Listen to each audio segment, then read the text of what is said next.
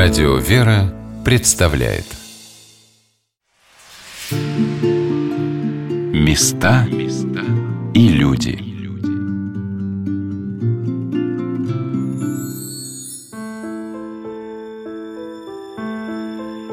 Сегодня на волнах радио «Вера» мы рассказываем об Успенском кафедральном соборе города Владимира.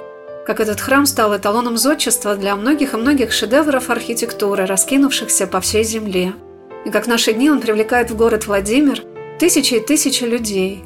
Оказывается, это очень просто – сесть на скоростную электричку в Москве и через два с небольшим часа оказаться у подножия собора, который вызывал восхищение 860 лет назад – и в наши дни отзывается в сердце теми же чувствами. Что же видели современники святого благоверного князя Андрея Боголюбского, попадая внутрь собора? Занимаясь этой программой, я с огромным интересом читала о жизни благоверного князя Андрея, его эпохи, и знакомилась с трудами замечательного человека – Татьяны Петровны Тимофеевой, заслуженного работника культуры. И Татьяна Петровна проникновенно раскрывала многие тайны этого необъятного памятника – а что-то мне уже позднее удалось почерпнуть из ее научных работ. Но что для меня оказалось самым дорогим в этот день нашей встречи, это стихотворение, которое поэт Татьяна Тимофеева посвятила Успенскому собору. «Успение Богородицы Святой, пора плодоношения, мудрость лета, и пахнет свежескошенной травой, и золотая нить в листве продета. Собор Успения полон торжества – Вверху горы стоя, ему не скрыться, И светом не вечерним божества Во все века зовет людей молиться. И страшный суд на сводах и столпах, Написанный рукою безупречной, Не для того, чтоб сеять в душах страх, Но чтоб рождалась радость жизни вечной. Этой необыкновенной радостью и был наполнен день пребывания в Успенском соборе не только для меня – После божественной литургии, которую возглавил его высокопреосвященство митрополит Владимирский и Суздальский Тихон, вокруг собора совершался крестный ход в день храмового праздника Успения Божией Матери. И как же это было великолепно! В свете яркого солнца, синевы неба двигались хоругви, иконы, под торжественное пение архиерейского хора. Множество людей было объединено какой-то несказанной радостью – для некоторых нечаянный, ведь они пришли просто посмотреть на храм и оказались как будто в теплых материнских объятиях Пресвятой Богородицы. Наверное, святой благоверный князь Андрей Боголюбский, создавая этот собор, хотел нам раскрыть, подарить эту свою сокровенную жизнь под покровом Пречистой Девы. И у него это получилось. Владимирская земля стала еще одним уделом Божией Матери, где ее покровительство проявляется даже в расположении храмов. Об этом рассказала Мария Верзилова. Ведь и в древности так называли, что Русь – это дом Царицы Небесной, Матери Божией. У нас сейчас вот как-то выделяют Дивеева, четвертую дело Пресвятой Богородицы. А у нас всегда считали, что Владимирская земля – это дом Пресвятой Богородицы. Тот же самый отец Варфоломей Минин, он, знаете, даже такой предложил концепцию, что вся Владимирская область – это такой вот храм. На востоке Владимирской области, а восток – это алтарь, находится у нас город Горховец. А в Лаврентьевской летописи он записан как «Град Пресвятые Богородицы Богородицы Гороховец. В центре, вот на Голгофе, на центральном месте, на возвышении, можно сказать, что на вот Салиена такой находится, что Успенский кафедральный собор. А на западе, если со стороны Москвы ехать, у нас город какой? Покров. Запад – это вход в храм, и над входом в храм очень часто покров вот изображался. Поэтому у нас даже вот область наша сейчас – это такой дом Пресвятой Богородицы.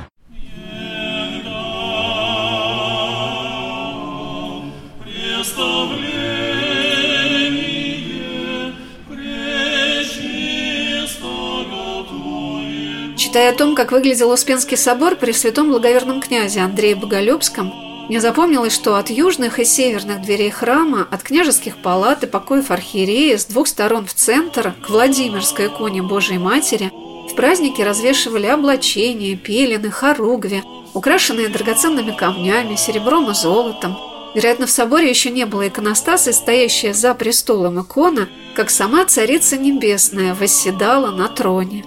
Двери собора и фигурные порталы входов были золотыми. Колонки аркатурно-колончатого пояса наверху храма также были обиты медью, покрытые золотом.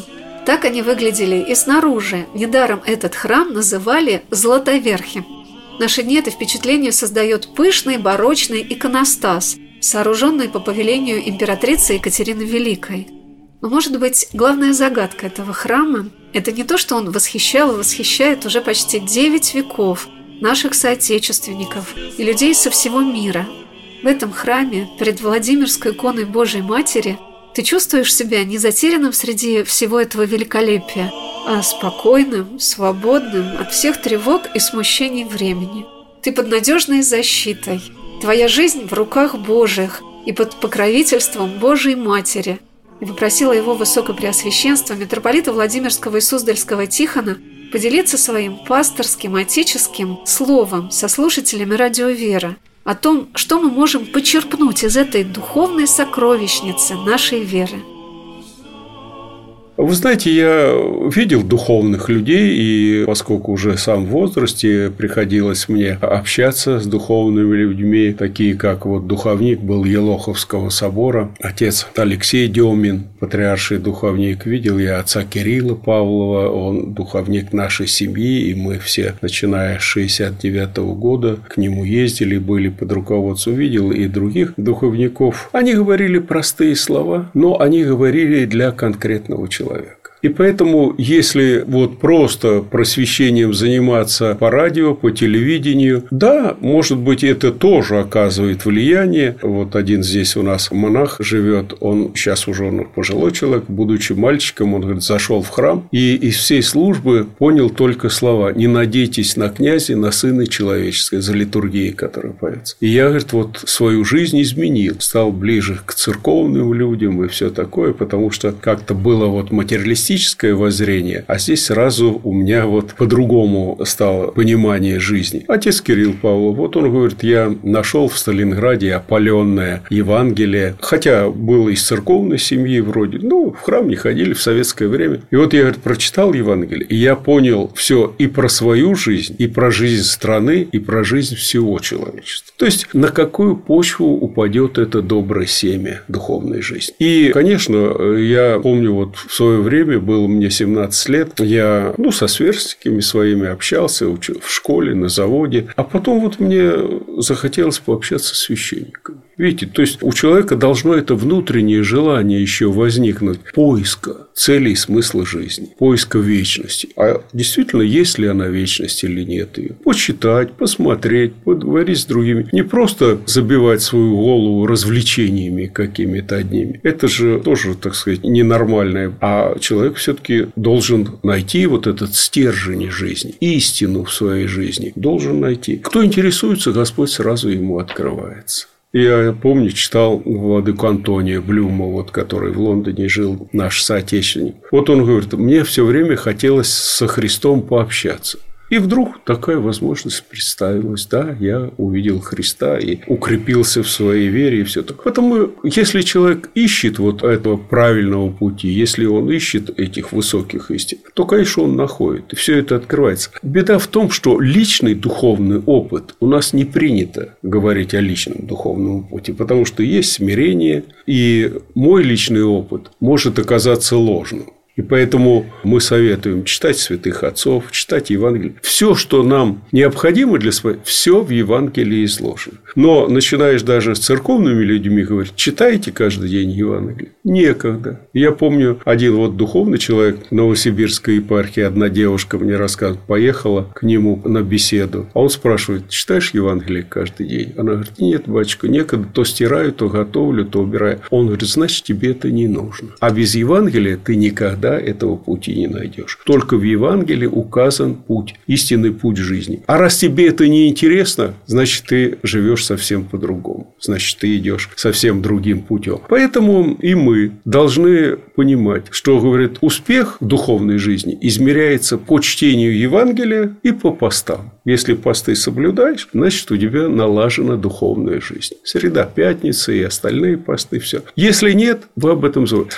А что же в среду, пятницу происходило? В среду Иуда предал Господа, в пятницу Господа распинали. И поэтому, если мы не соблюдаем эти дни, значит, мы на стороне предателей и распинателей Христа. Поэтому начинается все с малого. Вот отец Павел Флоренский пишет столб утверждения истины в своей книге пишет. Я думал, что я рожден для чего-то великого. А оказалось, вся жизнь состоит из мелочей. И как из мозаики, из этих мелочей складывается личность человека как мы говорим, как мы одеваемся, что мы делаем. Все это складывается, и вот он человек. Божий он или нет, всем, так сказать, будет понятно и самому этому человеку. Ведь вся христианская жизнь-то в чем? Почему отцы говорят, что надо Евангелие читать? Проявляется любовь к Христу. Вот человек читает Евангелие постоянно, и он видит, как он сродняется с Евангелием. Он сродняется с иконами, с храмом. Это все родное, мое. И поэтому чтение Евангелия, оно не является чем-то тягостным, чем-то надоевшим или ненужным. Человек полюбил Христа, он полюбил образ христианской жизни. Потому что Христос именно это образ христианской. Все, что он делал, как он говорил, все это должно быть у христиане. Без этого ничего. Ну, многие ищут, конечно, различных новых религиозных течений, интересов. И все это опять сводится к материализму. Или к вот вот это вхождению в духовный мир с черного хода. Мы этого не должны искать. Мы должны искать истины Христовы. Вот Христос пришел, и только Он из всего человечества сказал, что Он путь, истина и жизнь.